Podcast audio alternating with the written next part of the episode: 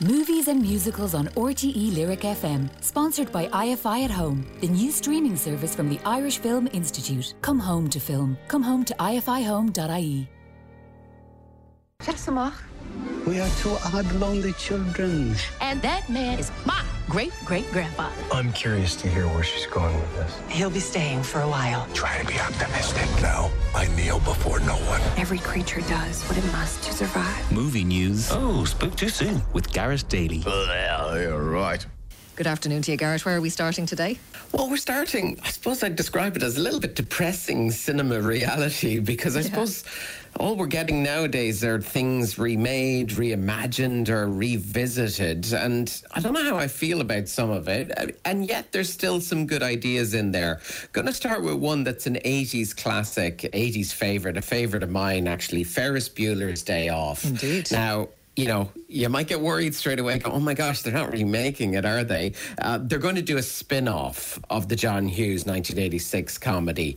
Uh, Paramount Pictures are doing it, and the creators of Cobra Kai, that series, are set to produce it. Now, it's called Sam and Victor's Day Off, so it's going to expand on a gag in the original as it follows the same day adventures of the valets who took the Ferrari on a joyride. Oh. So that doesn't seem like the worst idea in the world. Richard Edson and Larry Flash Jenkins starred in the roles in the original film. It was a great moment because I remember they had the Star Wars music as they took off in the Ferrari. Um, so yeah, this is a, this is a new take that I suppose Paramount are hoping will work out, and it won't hopefully interfere too much with that original classic. Matthew Broderick is so great in it, as you say. It's a real, it's a real '80s favorite. So, um, okay, we'll we'll see how we feel about that. How do we feel about this next one? Oh well, okay, a new Wizard of Oz movie, and stop. they've.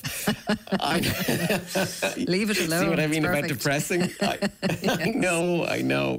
But well, the problem with this is, I suppose they've been looking for people to kind of lead it, and they've had many writers on the script to date. But now they've got um, Kenya Barris, who's the Blackish creator, set to write and direct a planned reimagined adaptation um, of The Wonderful Wizard of Oz. Now, basically, I suppose what they are going to do here is draw on the elements from the book, L. Frank Baum's book, but also I think they're going to bring into it elements from the 1939 Oscar winning film version, such as the Ruby Slippers as well. So, as I said, they've had many people working on it so far at Warner Brothers and New Line, uh, trying to reimagine it. So uh, now they have someone set to write and direct it. Let's see how it. Uh, let's see, how, it moves forward. goes. All right, now we come to a prequel.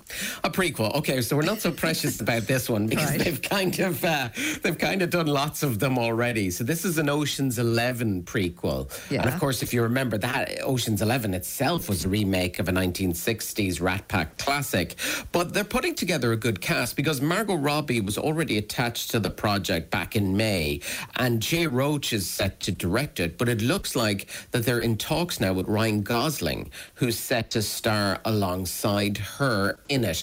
And they're, of course, starring in Barbie at the moment, which they're currently filming.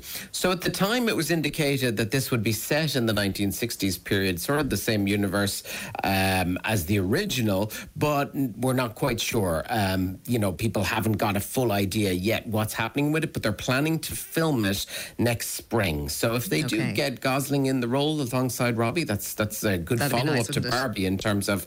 I could see both of them in it. You know, definitely could in terms of uh, whatever way they decide to take it, they'll work in an Ocean's Eleven prequel. Okay, now a theme park movie. What is this? Yeah, so this is a Big Thunder Mountain. Anybody that's been to Disneyland, any of the Disneylands, I think it's a sort of it's it's a ride that's there at most of them. It was it started in 1979, and it's a, it's a sort of roller coaster through a mining town where gold is discovered.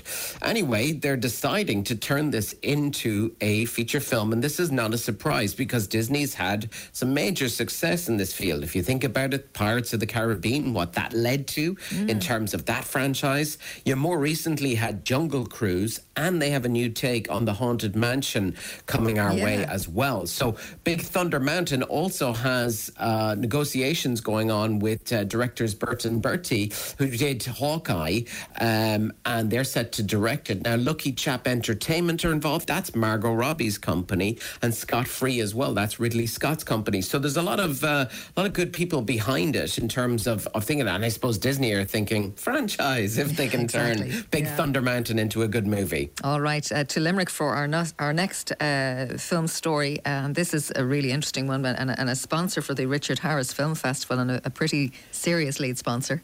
Yeah, this is Amcomri Entertainment, or Amen for short, and they're going to be the lead sponsor now of the Richard Harris International Film Festival. Really good festival. I've been to it many times.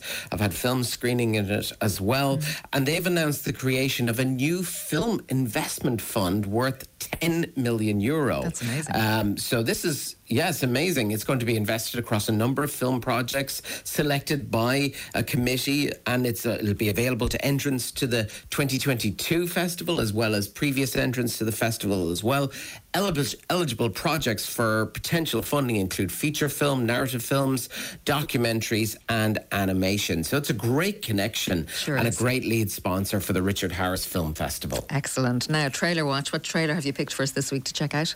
Okay, well, I suppose Peter Farrelly had to come up with something big following his success with Green Book. He directs this project. It's called The Greatest Beer Run Ever.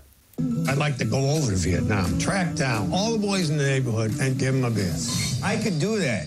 Do what? Bring him beer. He's not serious. He's hammered. Look at him. The man's stone sober. That's his fifth beer, maybe, tops. I'm going to Vietnam, and I'm bringing him beer. Hey, Chief, no chance you have a ship heading to Vietnam. 1,700 hours. Tonight? It's not going to be easy. But I'm going to show him that this country is still behind him. You're gonna get yourself killed over there. It's like you said, everyone's doing something. I'm doing nothing. Yeah, Garrett, an intriguing one. Zac Efron in The Greatest Beer Run Ever. I'm going to Vietnam and I'm bringing beers. Tell us more. well, it's set in 1967, and a man who wants to support his friends fighting in Vietnam, so he does something wild. He decides to hand deliver them some American beer. And what starts out as a well meaning journey quickly changes uh, his life uh, perspective and obviously gets him into uh, lots of trouble over there. Good cast in it Bill Murray, Russell Crowe, starring alongside Zac Efron. And as I mentioned earlier, Peter Farrelly is one of the writers of it, but also directs the project. It's going to be uh, released in cinemas and streaming around September 30th. And as we said, called the greatest beer run ever. All right, new releases in cinemas this weekend. Let's start with a clip from My Old School starring Alan Cumming. Can we just begin with your name? Uh, you would have known me as Brandon Lee. I remember my first day at Bearsden Academy. It was junior year, day one. The classroom door opened, and there he was. He was quite gaunt looking and he was really pale. He had a briefcase, funny hair, glasses. He was one of the better pupils. Just an all-round nice guy. Hiding in plain sight. It's about the best place you can hide. Yeah, that's My Old School, which actually, Garrett, was the closing film of this year's uh, Dublin International Film Festival. Alan Cumming was here for it. If you're in Glasgow, you know this story. I certainly didn't. And do you know what? I don't want to give any spoilers, but it's an it's an intriguing tale, that's for sure. Yeah, it's set in 93 when a supposed 16 year old Brandon Yes. Lee enrolled at this secondary school in a well to do suburb. And then what followed over the next two years became the stuff of legend. And as you mentioned, Alan Cumming stars in it, but it's the real voice of Brandon Lee and he lip syncs alongside to it. So it's quite an intriguing kind of hybrid um, of a film. So that's called My Old School. Okay, what else have we uh, in cinemas this weekend? Yeah, we've another movie called The Feast. This is uh, filmed in Welsh. The picture follows a young woman serving privileged guests at a dinner party in a remote house in rural Wales. The assembled guests do not realise that they're about to eat their last supper. Uh, Annes Elwy and Nia Roberts star in this one. And then a documentary as well, Free Chol Soo Lee. This is in 1970s San Francisco. Korean immigrant Chol Soo Lee is wrongly convicted of a Chinatown gang murder, and after spending years fighting to survive, journalist K.W. Lee takes an interest in his case, igniting an unprecedented social movement. All right, what about a TV movie for the weekend ahead? What have you chosen? Yeah, this is a strong movie, tough watch at times, but it's about a widowed black waitress forms an intense relationship with a racist white prison guard after a series of tragedies brings them together. Unaware he is the former death row prison guard who escorted her husband to the electric chair. Uh, Halle Berry scooped a Best Actress Oscar for her role in this, but it had a really good cast, including Billy Bob Thornton, uh, Sean Combs, and Heath Ledger as well. Really strong Gosh, role yeah. in it. Uh, the yeah, the movie's called Monsters Ball, and it's on TG Ceathair, and you'll catch it tonight at twenty to eleven. Gareth, thanks a million.